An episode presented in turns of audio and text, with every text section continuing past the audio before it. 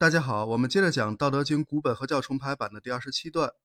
在这段话中，老子通过车轮、陶器、居室这三种日常生活中经常接触的事物，来说明只有恰当的安排他们的无和有，才能实现他们的用途。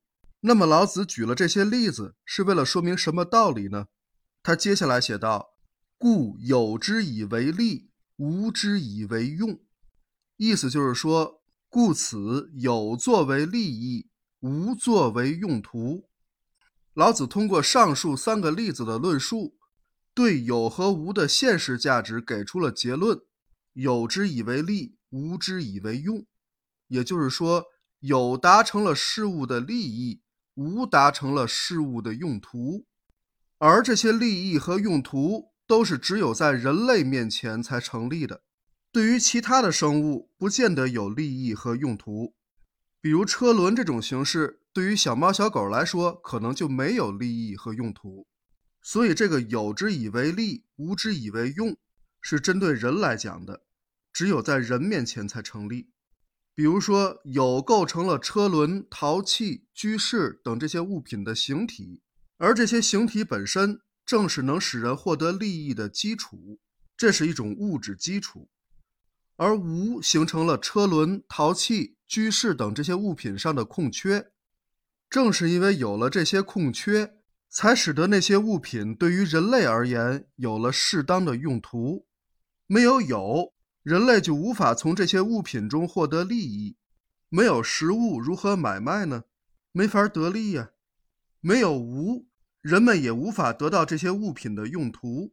实心的陶器没法用啊。这些都是很直观、很浅显的道理，所以说大道至简啊。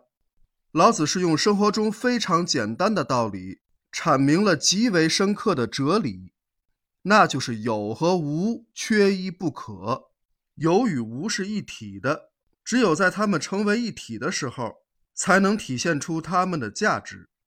好，这段话我们就讲完了，我们来完整的读一遍：萨福同一毂。荡其无有，车之用也；然直而为器，荡其无有，直器之用也；凿户有，荡其无有，室之用也。故有之以为利，无之以为用。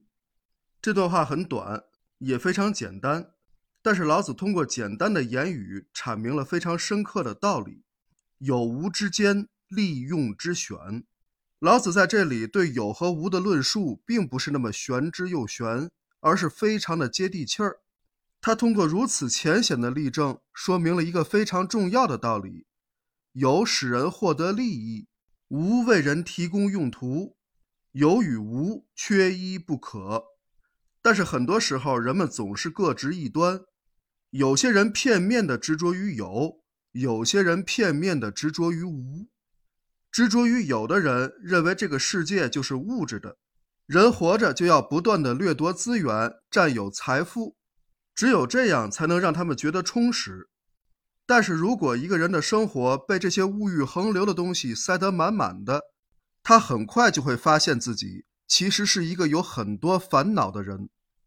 而执着于无的人，则认为这个世界中的一切都是空的，一切都没有意义。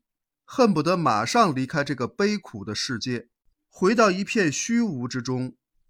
但如果有一天他真的进入了虚无，他一定会为自己当初没有好好体验这个无比精彩的世界而感到遗憾。当然，如果他没有完成对物质世界的体验和探索，他也不可能回到他所向往的虚无之中。